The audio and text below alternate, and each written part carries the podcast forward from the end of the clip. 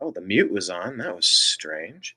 Here, let's go ahead and switch the audio to the blue snow. Testing, testing.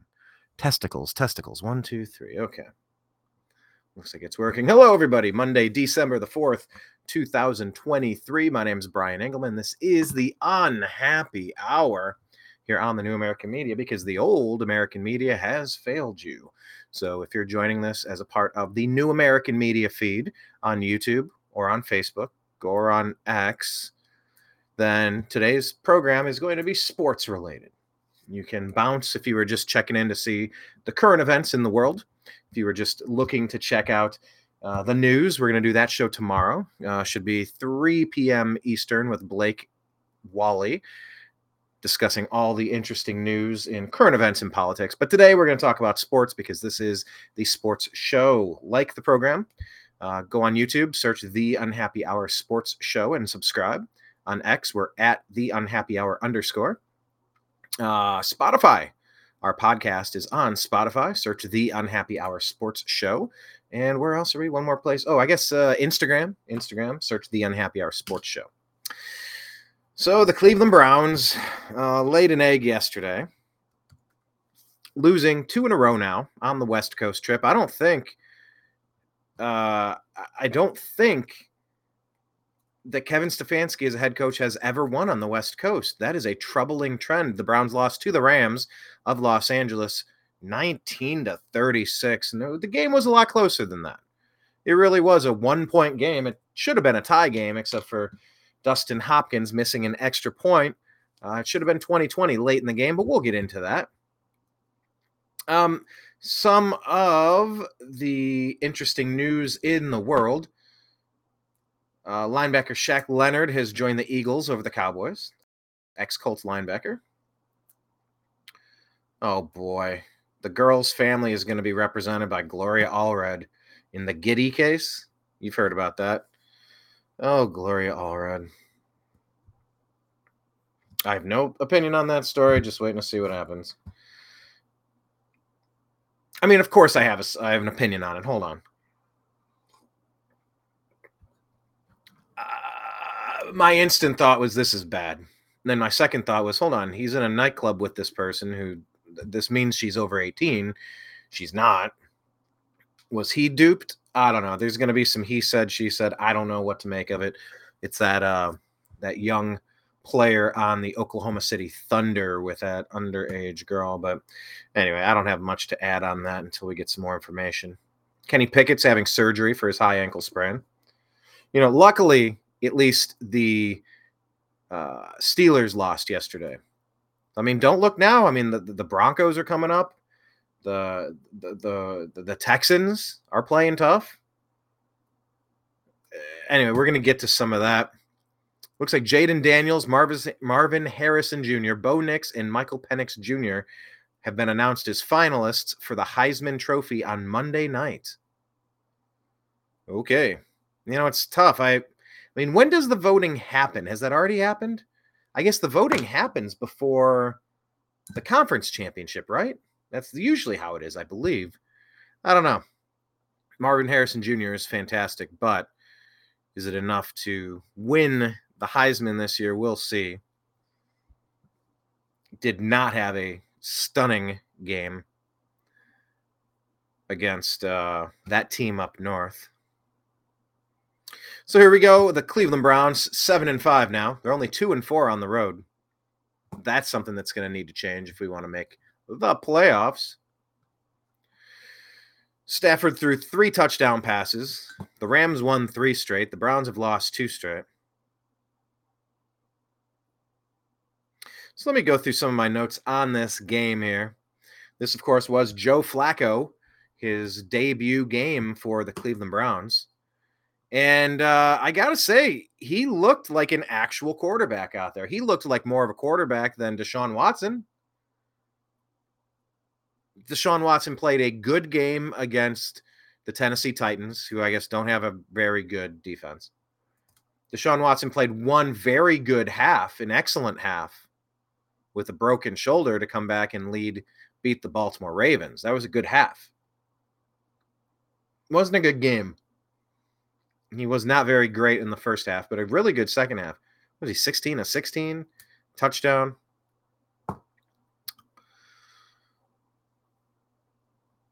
So, hang on, where what was I going for with my notes? Ah, I was going to the box score. So I wanted to see. I saw that um, Joe Flacco had completions to how many receivers? Kareem Hunt with a rece- I'm going to read off who had a reception. Kareem Hunt, Jordan Akins, David Bell, David Njoku, Cedric Tillman, Jerome Ford, Amari Cooper, Harrison Bryant, Elijah Moore. Yes, that is the nine receivers that I thought had receptions. Nine receivers. He had zip on the ball. Some well, I'll, I'll get to some of the breakdown. So the game started off. Joe Flacco did have a nice drive. Uh, took the Browns down the field on the opening possession. And it led to a Jerome Ford halfback swing, a wheel route. Kind of came out and then worked his way down the sideline for a 25 yard touchdown pass. Browns were up 7 nothing right away. Um, on the ensuing possession by the Rams, Anthony Walker had a pretty dumb late hit on Williams, following up our touchdown drive, keeping it alive. Rams made their way down in field goal range. And Havrisik knocked it in. Browns seven, Rams three. Flacco on a, the ensuing possession. John Johnson III almost picked off Flacco. He didn't, but he almost did. So as we talk about how good Flacco was, you know, he almost had a pick here. I I think almost picks need to be a stat for people to to to use to quantify a performance. Because almost interceptions, they, they they tell part of the story too.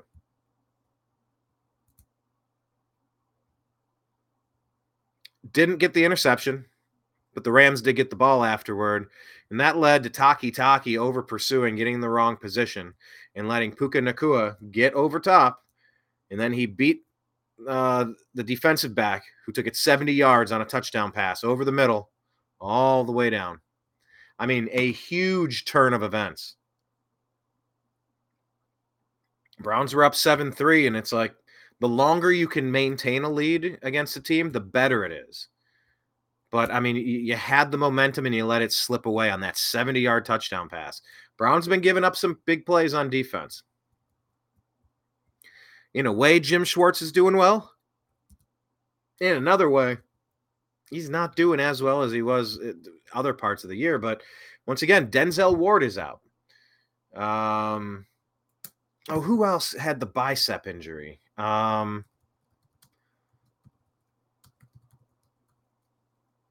That was Rodney McLeod. Safety Rodney McLeod. Yeah, McLeod's loss is more significant than a transaction involving a backup safety would indicate. So the Browns are down Rodney McLeod, who the, the coaches have been raving about. Not to say he's the glue that's holding it together on the defense or in the in the defensive secondary, but McLeod has played a big role and when you got to drop down from McLeod to the next people, you know, there is a significant drop off. And also Denzel Ward missed his second straight game. You know, the, the, these are these are real injuries. They they harm your team. I'm not telling you anything new by saying that injuries harm the team. But you can tell the Browns just don't have the same ability to get off the field and limit the big plays. So Rodney McLeod out. Denzel Ward out. Anyway, 70 yard play. Browns trail now 7 to 10. Joe Flacco tossed another deep pass, this time to Cedric Tillman. Now that we got rid of Donovan Peoples Jones, traded him away. Uh, when Tillman came back, our third round wide receiver out of Tennessee. Uh, they're starting to go to him a little bit more, which is good. I th- eh, you draft these players, you got to play them. You don't know who you're going to have unless you give them a chance to compete. So Tillman went went down toward the end zone, toward the end of the first quarter, and that one could have been picked off. It was a little out of reach for the Rams. Nothing came of that. Rams took over. And then Martin Emerson has a long pass interference call, really shifting the field there into our territory. Then, but they went the way the Rams went on that drive, took it within field goal range, and Havrisik knocked it wide right. So the Browns escaped that penalty within three points. Browns trail seven to ten. Couldn't do much after that. And then Puka gets it again. Another great catch, getting the ball out of the Rams' territory. Went from there 10. Really nice, kind of twisting, spinning catch on the sideline. But when he came down, you could tell he came down wonky. Trying to figure out was it a shoulder? Was it an elbow? Was it a wrist? But I actually knew it when I saw it. I, I said, that's a rib. And it was. There was a rib injury. He did come back in the game. But he he missed a little bit of time.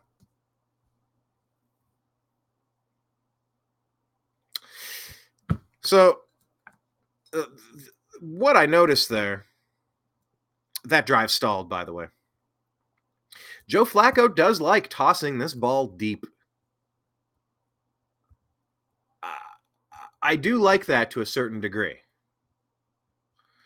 There was a nice deep pass to Elijah Moore, but it was underthrown. It was kind of severely underthrown. If Flacco were able to lead Elijah Moore, that would have been a touchdown because he had his guy beat, but he had to stop and slow down and let the defender almost overtake him while he figured out where the ball was to reposition. He had to stop and come back for it. He did. It was a nice, a nice job. Elijah Moore is not a large man, but he went up and got it in that jump ball. You know, I kind of said um, Joe Flacco. It seemed like he popped it up to shortstop. I mean, his his throws. I mean, they just kind of go really high up there. I don't know. I mean, Flacco looks like I'd say he's got to be the quarterback the rest of the year. He just looks like a quarterback back there. Dorian Thompson Robinson, I, I just I don't know. I don't I don't know that I see it. Not like this. I feel like he needs a little bit more time to, to, to familiarize himself and get comfortable. Um PJ Walker, uh, PJ Walker is not the answer. And of course, the golden boy, Deshaun Watson, you know, it, it does stink because he kind of played his best half as a Cleveland Brown against the Ravens. And he's injured for the season. It's a shame, but he's gone. I don't know. I just I, I got the feeling watching this game that the Browns, and by the way, I'm gonna get to the Buckeyes real quick and I'm gonna get to college football championship. Um, I definitely want to talk about those. But you just kind of got the feeling like when the Browns couldn't punch it in for a touchdown, had to settle for three. When the Browns gave up a big pass and we lost the lead, it just kind of felt like like we're out of gas. We're stalling. Stalling out. I don't know. I just I did just watching the game, feeling the flow, the ebb and flow of the the contest, it just seemed like we, you know, the, the shelves were empty, the gas tank was empty. Not completely empty because we were we were in this game right up until the very very end of it, right until the you know middle of the fourth quarter, we were right there. But I, I you know, the injuries are starting to pile up. Myles Garrett had a pretty pretty quiet day. I don't know how many snap yeah, I did say that right. How many snaps Myles had? I mean, I'm looking here on the on the Cleveland defense. This is stunning. Myles Garrett's name isn't even on here. No solo tackles, no sacks, no tackles for loss, no quarterback hits. I mean, unless I'm reading this wrong.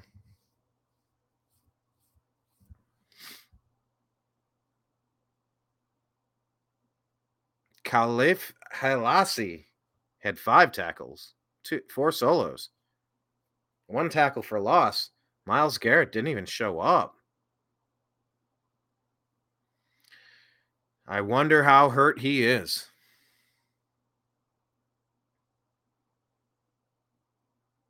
Mm, okay. That's just stunning to think about. Myles, in you know in the running for defensive player of the year, but goodness, it did not seem like we were getting much pressure at all. I mean, we got in there to kind of disrupt some plays, but we didn't really. How many sacks did we even have on the game? Zero sacks. That that feels about right. Rams, we only gave up two, but still, those are game changing opportunities. Anyway, so Elijah Moore made that long catch, 430 left in the half. It could have been a touchdown, but he popped it up. Browns were taking it deep there. And on a potential go ahead touchdown pass to Elijah Moore with two minutes left in the first half. It was a little high on the Flacco pass. But you had Moore coming across the middle, cutting across. I mean, he he could have had it. Someone was coming at him. He could have made the catch and got hit at the two. He could have worked his way in for a touchdown. Instead, we had to settle for Dustin Hopkins' 29th field goal on the season. And then you got a tie game 10 to 10.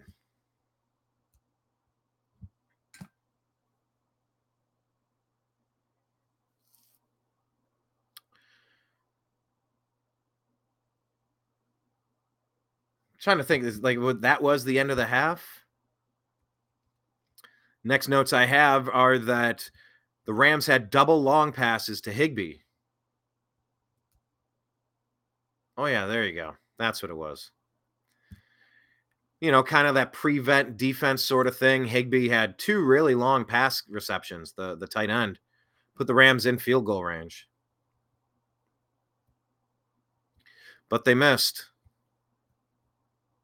10 to 10 at the half. So all of that tie game. Williams felt like he killed us all game. Kind of these toss passes, these these toss sweeps, and then cutting it upfield. Let's take a look at the stats. What did he have? Yeah, had a had a four four yard average. No, nothing super special. 18 yard long. So 21 carries for 88 yards.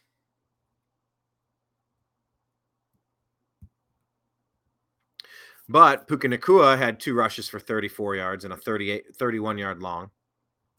Browns only collectively had 87 yards rushing on the day. 19 from Ford on nine carries. He had a, a nice run or two, 10. You take that that away, he's got a one yard average. Pierre Strong had a 13 yard long run, almost got in the end zone, got tripped up. So he had two rushes for 20 yards. And Kareem Hunt had 12 carries for 48 yards. Uh, a lot of key third and fourth down conversions from Kareem Hunt. Yeah, you just wonder if you had your starting tackles on offense. If you had Nick Chubb in the backfield, Nick Chubb's a home run hitter back there.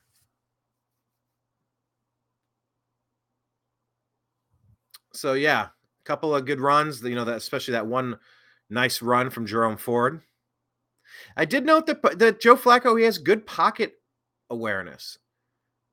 You know, he he, he reminds me a little bit like a like a Tom Brady. He just kind of just kind of glides and slides back there. He doesn't do much. He's not super fast.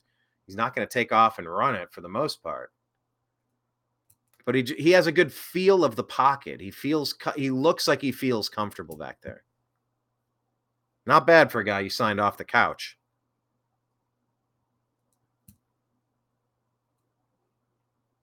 Browns were able to get a field goal.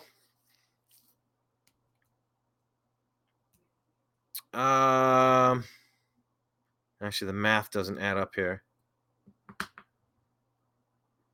Yeah, with five minutes left in the second, Puka had that big end around.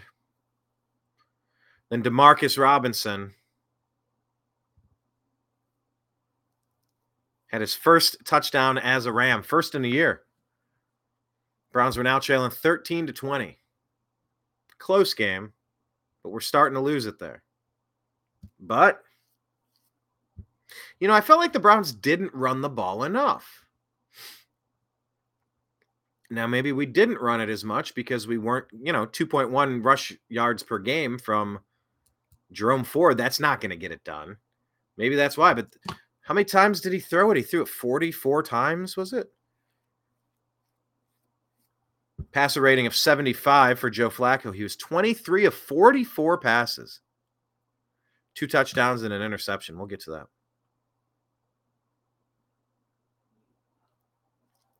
So it was 13 to 20 with 12 minutes left in the game. The Browns were at the the Rams 43. Very winnable game up to this point. Uh, took it even closer. That was where Pierre Strong had his really nice run. I would like a few more touches, a few more carries for Pierre Strong. Had a 13 yard run down to the Rams eight, got tripped up, looked like he was going to go in. But then on the following play, there was a nice play action touchdown to Harrison Bryant to tie the game. Oh, wait. Doggone it.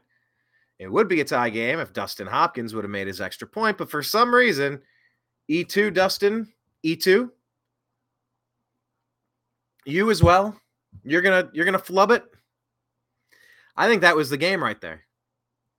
That should have been a tie game 2020. Browns regain momentum. Momentum is one of those intangible things. You either have it or you don't. It's like the Riz, right? Either you got some charisma or you don't. And we lost the Riz on that missed extra point. It's just like the the vibe in a stadium. Ah, crap! We just gave up a touchdown. Oh man, it's a tie game. Oh, we can't let this get away from us. Oh my gosh, they missed the extra point. Ah, crap! that just energized that whole stadium that we had deflated. It just whoosh, pumped it right back up. And I think that was the game right there. Because that was the last point we scored. Missed the extra point. So with seven minutes, 41 seconds left in the game, the Browns are down by one, should be tied. But we lost the Riz. We lost the Mo. We lost the men. We lost the Tum. How do you how do you shorten momentum? The tum. Kyren Williams had a nice catch then. But the Browns did get the ball back with six left.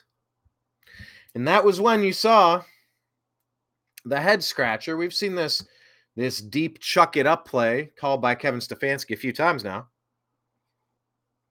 I mean, I can respect the energy to go out and try to win the game. It's aggressive but these chucking it up downfield type pl- plays, you know, it comes back to bite us in the ass. Joe Flacco had another one of these big pop ups. A swing and a drive to deep left, way back. Intercepted. By who? Take a guess. John Johnson the third.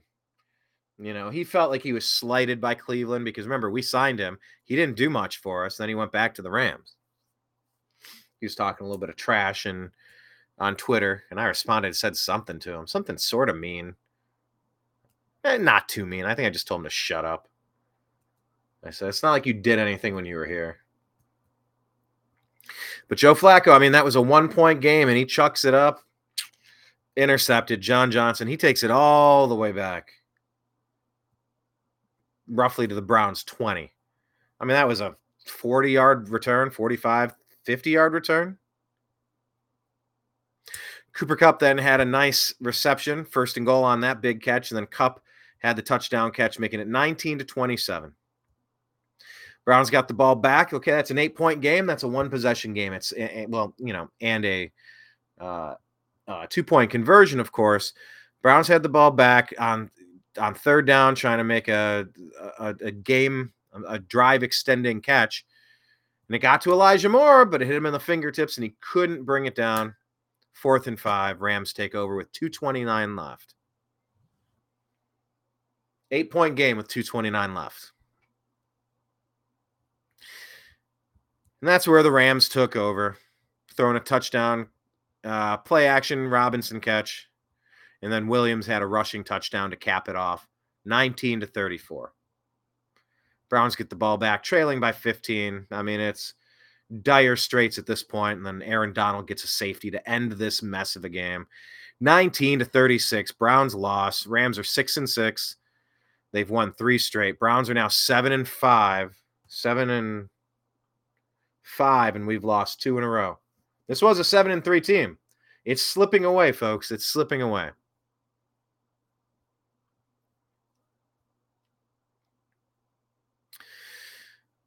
It is slipping away. Here, let me share the screen.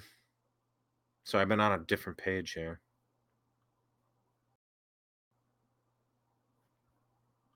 We'll double share this because I want to show you, like, kind of walk you through the rest of the league, and then I want to get to the Buckeyes and the NCAA sitch, the situation there.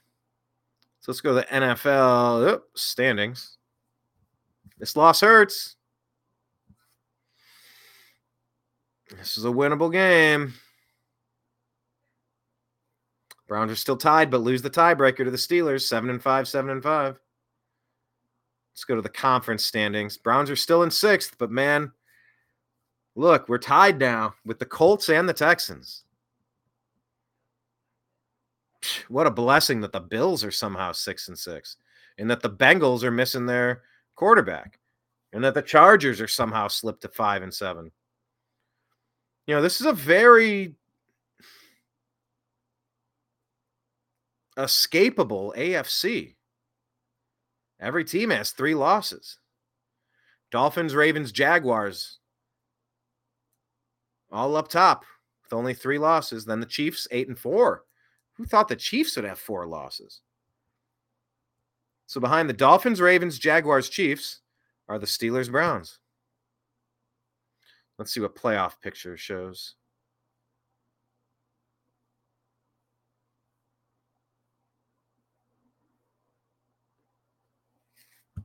Looks like the uh, Texans have a better chance to get into the playoffs. Browns' chances have slipped to 65% ahead of the Colts and the Steelers and the Bills and the Chargers. So I mean, we're we're right where we need to be. We're right where we need to be. I guess they're saying a 1% chance to make the Super Bowl.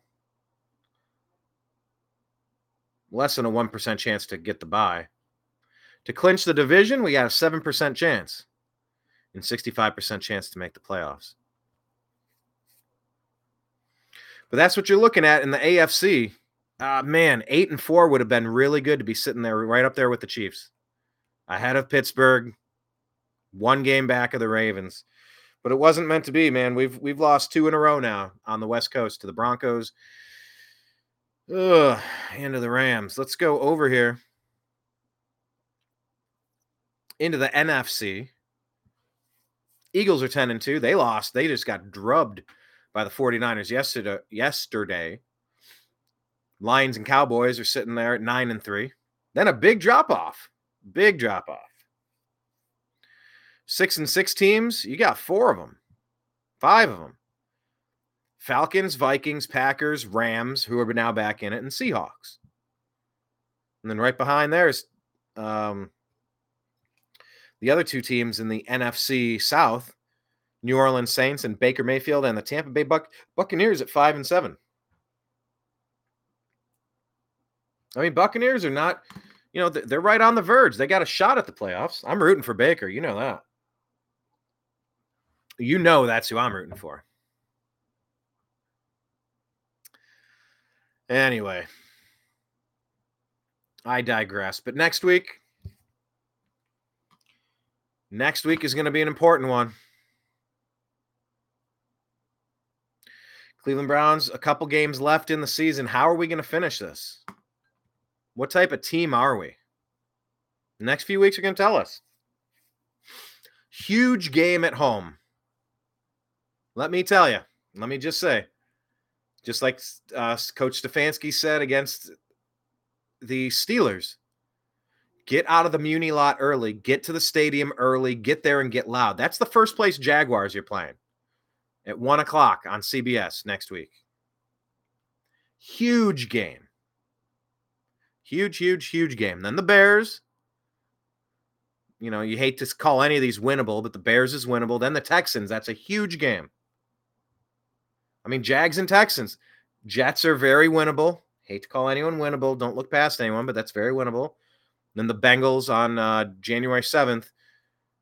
You know, that's going to be without their quarterback. That's a winnable game in Cincinnati.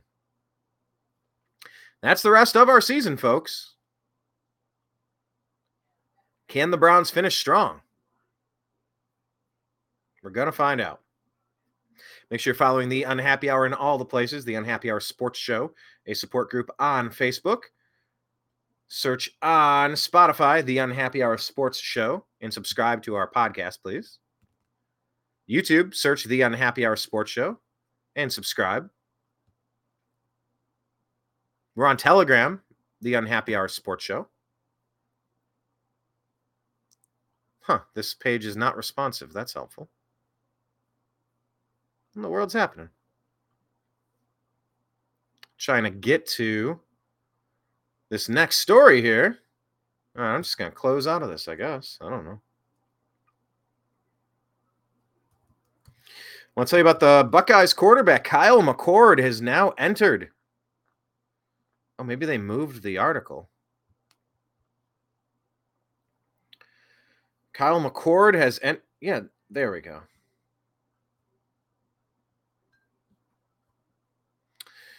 OSU starting quarterback Kyle McCord has entered the transfer portal. Herbstreit and McAfee say they're confused about it. So McCord started throughout the season for the Bucks. He's now in the portal as of Monday morning.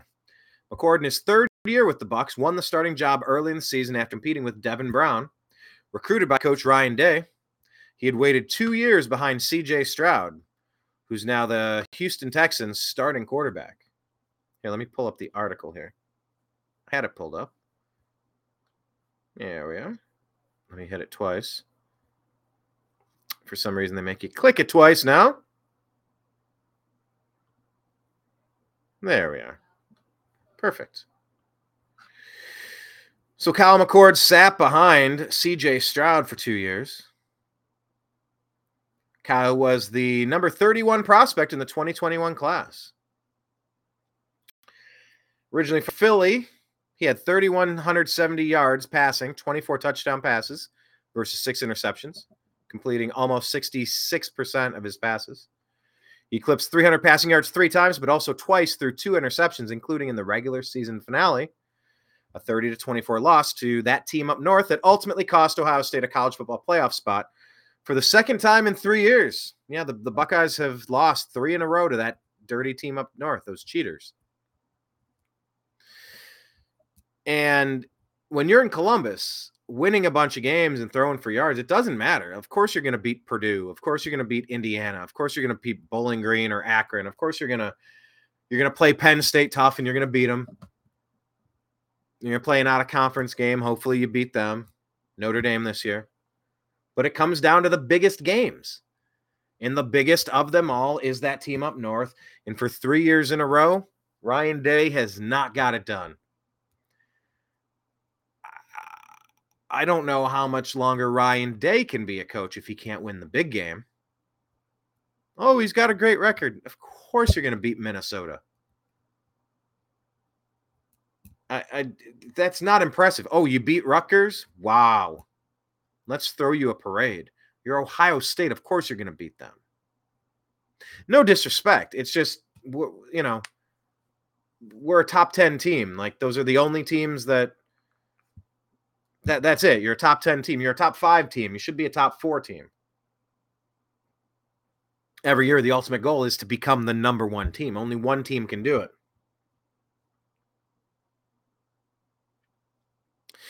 Ryan Day says as time went on, Kyle got better as the season went on. He had a little bit of those ankle injuries that he worked through. He showed toughness there. Certainly the Notre Dame game, he played really well down the stretch. So I think there was growth there for sure. And I think he's a good quarterback. I do. After every year, you evaluate everything and try to figure out what to do next. But I think there was a lot of progress made this year. Now, the story coming out is that this is about Kyle McCord's dad trying to get Ryan Day to promise him that his son was going to be the quarterback next year, and he would not do that. Because if we had a better quarterback that wasn't going to throw those two interceptions against the, the, the toughest team in the biggest game of the year, well, you know, that was our weak spot for that team. It's strange that he's leaving. Let's see who we can get to replace him. McCord says, I'm extremely thankful for my time at Ohio State. Playing in the Scarlet and Gray was truly an honor. And, and by the way, we're in a, we're in a brand new world right now, a brand new college football free agent period. This really is the minor leagues, the you know the Canadian Football League, the the the Arena League. This is a pro league now. They're just going to take their talents somewhere else. A lot of free agency is going to happen. I wonder if we could get Arch Manning to come on up. Uh, Kyle McCord continues on whatever post this is, Instagram or wherever. I'm grateful for all the lifelong relationships I've made along the way here in Columbus, my teammates, my brothers. I appreciate, I'm appreciative for each and every one of you. Thank you to Coach Day, Coach Dennis, Coach Fitch, Coach Fitch, and the rest of the staff and support team. Buckeye Nation, your passion is what makes playing in Columbus special. With that being said, I've decided to enter the transfer portal to explore other opportunities. That's weird. Unless he was told by Day, hey, you know, th- this kid that we drafted, you know, this kid that we we recruited that he signed up, we're going to play him. Or, you know, he's going to have an equal opportunity to, to to to compete for that position. We can't be turning the ball over like that. You know, that that was really crap in the bed maybe Day's kind of blaming McCord for his failures as a play caller. I don't know. So on Sunday, Ohio State was selected to play Missouri in the Goodyear Cotton Bowl Classic on December 29th. Oh, on December 20 on December 29th, period. Day was non-committal about McCord's status as the team's starter when asked about it Sunday. When you come up short, the bottom line is you got to look at everything because you didn't get it done. And that's the thing that's just sobering here. Day said at 11 and 1, you come short on the last possession. It's just not good enough.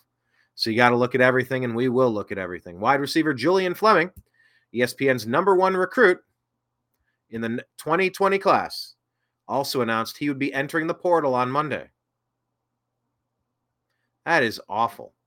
Fleming had 79 receptions for 963 yards and seven touchdowns in his career, including 26 catches this season. That's awful. Because if Egbuka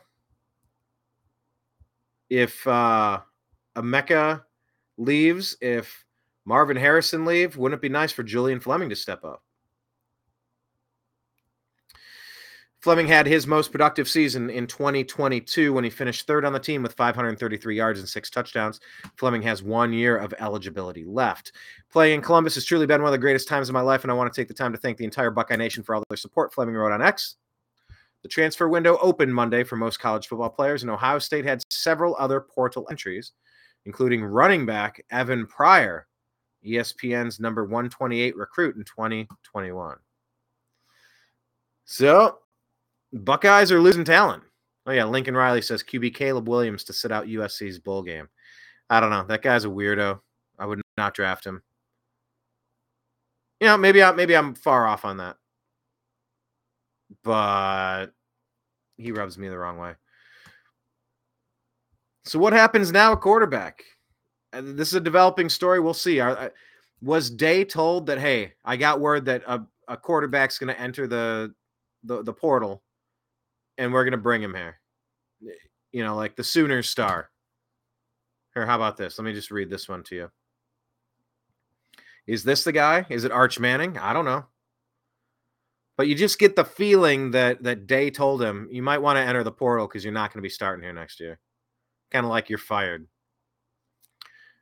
Dillon Gabriel enters the transfer portal. Oklahoma starting quarterback Dillon, uh, I'm sorry, Dillon Gabriel entered his name in the transfer portal on Monday. He's 22 and he's going to have eligibility. Is this guy coming to Cleveland? I don't know. I'm sorry, Cleveland. I meant Columbus. Gabriel transferred to Oklahoma from UCF, where he started 12 games as a true freshman, threw for 3,600 yards, 29 titties, tutties, sorry, tutties, TDs, and seven interceptions in that first season. Then 3,500 yards, 32 touchdowns, four interceptions in 2020. Had a season ending injury in 2021. Then he went to Oklahoma, reuniting with offensive coordinator Jeff Lebby. He was sixth in total passing yards among all FBS quarterbacks. So there you have it. We will be following it to see what happens with the transfer portal. Now, let's hang on. Where's the schedule? Where's the playoffs? What do you think about what happened in the college football rankings? I say Florida State getting bumped. They were they were in the top and they got bumped. Hang on, why can't I see this? Yeah, college football playoff.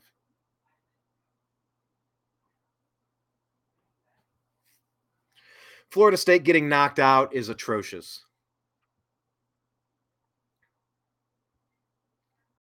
Let me just read you a little bit of this. Sunday's announcement of the selected to the college football playoff sent shockwaves through the sport. It wasn't the four teams that were included, which got people talking. That team up north, of course, they're the number one team. Washington Huskies, they took care of business and beat Oregon. Texas Longhorns, they got their win. But Alabama? Texas? I mean, these are teams with a loss. Florida State Seminoles, undefeated, won their conference. The quote from Florida State University Athletics Director Alford says For many of us, today's decision by the committee has forever damaged the credibility of the institution that is college football playoff. I agree. You don't do that.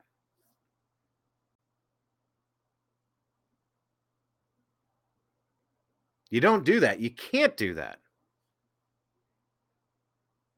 They were 13 and 0 for the third time in program history. Their star quarterback Jordan Travis went down, got injured, broken leg. I, I you know, I say it all the time. It is the worst part of sports. The injuries are the worst part of sports. But Florida State rallied. Coming from behind on the road to defeat Florida in Gainesville.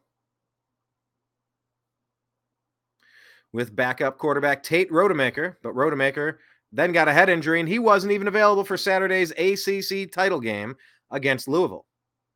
So, third string quarterback Brock Glenn, a freshman, helped the Seminoles do enough to beat the Cardinals, Louisville Cardinals, 16 to 6.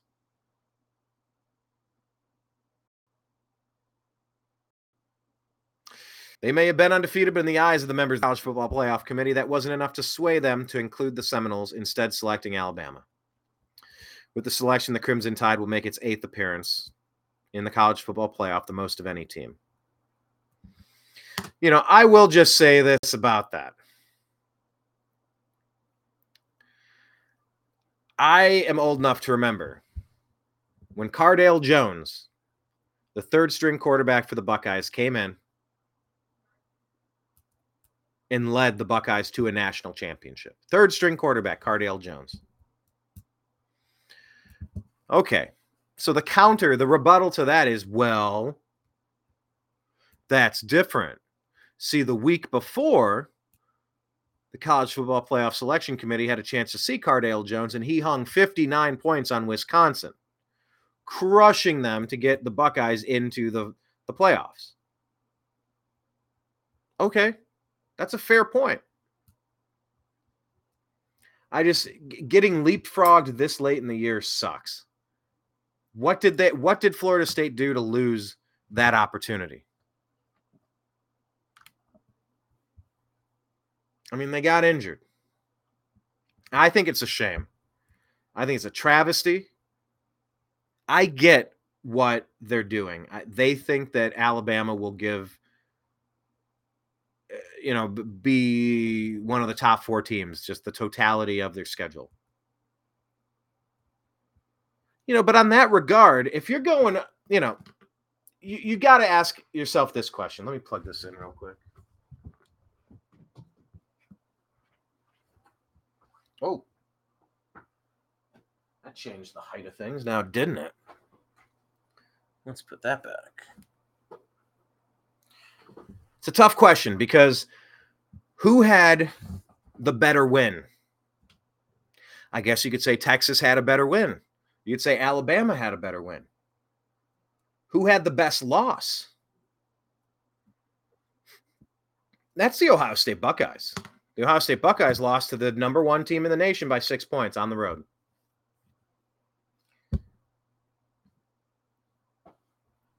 Nobody's loss came to the number one team in the nation. That was ours. How are we different than Texas? Well, you didn't win your conference championship. Yeah, well, Florida won theirs and they're undefeated. So that logic doesn't make sense to me. Georgia. Georgia's number one all year. They go from number one, slid all the way out of the top four. It's an imperfect system. Kind of the only way that it really makes sense will be the way it's going to be next year. There's going to be a playoff.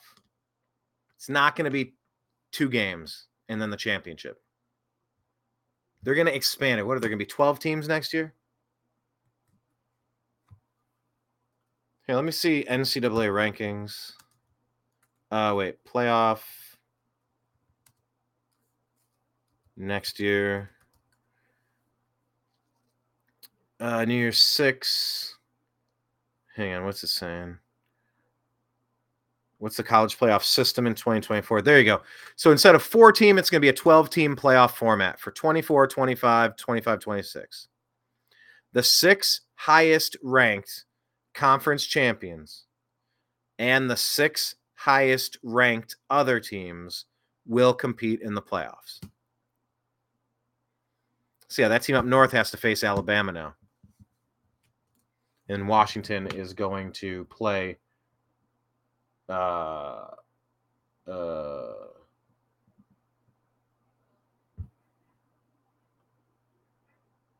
yeah, Texas. So let, us look at the rankings. 12 teams. Let's see. Where's NCAA football rankings 2023? So here's here's the top 12 teams. Now I, I get this might be a little wonky because it's it's like the six champions and then the six other highest rated. Let's just go with the top 12 for the sake of argument. I mean, who had better wins? Ohio State beat number 10 Penn State. Yeah, Buckeyes to be playing Missouri at 10 and 2. They're the number 9 team. Here, let me show you this. Let me pull this up on the screen here. Because next year, this is what you would get. Let me see if I can do the. I actually don't know how that works. If they're going to have buys, if the top teams get a bye week you know, I, I'm I'm kind of a traditionalist. Here, let me get me out of the screen. How do I full screen that? No, not like that. No, it's going to be like that. Okay. So if you're doing 12 versus 1, that would be Oklahoma, 10 and 2 record, against that team up north. Then you'd have Washington at number 2, playing Mississippi at 10 and 2. 12 and 1 Texas, playing 10 and 2 Penn State. Florida State at number four. I guess this is the old rankings. Florida State at number four would be playing Missouri. Alabama would be playing Oregon. Ohio State would be playing Georgia. Whoa, man, look at that game. Ooh, payback for when we should have beat them, except for those bad calls on the refs last year. Last year? Year before. They all blurs together.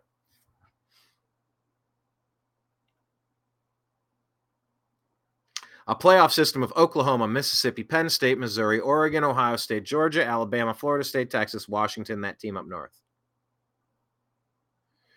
Look, if if you're on the outside of the top 12, you got Liberty who doesn't really play anyone, they're 13 and 0. That, you know, that that can't really but then LSU, Arizona, Notre Dame, who we beat, Louisville, SMU, NC State, Iowa, Oregon State. These teams, they're, they're just too far out. These are two lost teams, three lost teams, side conference teams. I mean, top 12 does kind of round out. Those are the 10 and 2 teams. I'm not necessarily saying Oklahoma, Mississippi, Penn State, Missouri really need to be there. You could probably get away with the top 8 I don't know if that's going to be the same every year, but next year, instead of fighting over four, I just, I don't see much of a difference between Florida State, Georgia, Ohio State, and Oregon. I don't see much of a difference. And really, Penn State for that matter. It would have been nice if they could have been included in the playoffs this year. It wasn't meant to be, you know, and and my whole life growing up, it was if you want it to work, you got to go undefeated. You got to win every damn game. If you want to win a, a national championship, you just got to go undefeated. If you can't, better luck next year. But now it's like, okay, you get a little bit of slack. I, you know, there's no better loss out there than losing to the number one team by six points. We had the best loss to the best team. A couple of good wins. Notre Dame on the road, can't come from behind. Penn State, big win. But if the Buckeyes would have beat that team up north, would that team up north have slid out of the top four? It's just not much of a difference between Alabama, that team up north, Oregon, Florida State, Georgia, Ohio State. I just, it's kind of a shame this year. Kind of a shame. You know, and, and, you know, legacies change because of this maybe Kyle McCord would have a chance to uh, redeem himself.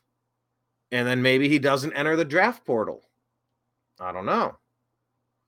It's an interesting question. So somebody's entered the draft portal. Is he going to play in the bowl game? I didn't read anything in that article that said he's not. I also didn't read anything that says he is. I saw that USC's quarterback is sitting out. So that'll be another interesting story to follow. But anyway, there you have it. That's who's going to compete. I just think Florida State got screwed. They were in they were in charge of their destiny. They got it done. Was it pretty? Was it dominant? Eh.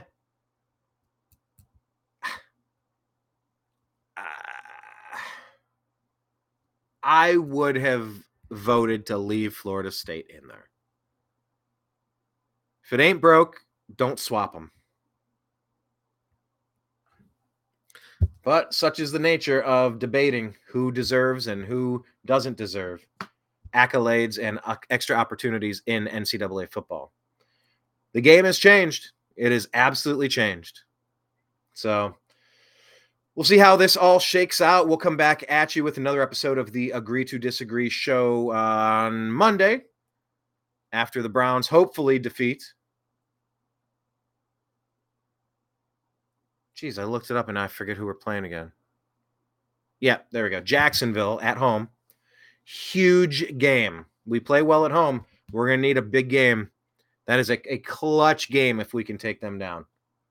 Get to eight wins. We're seven and five right now.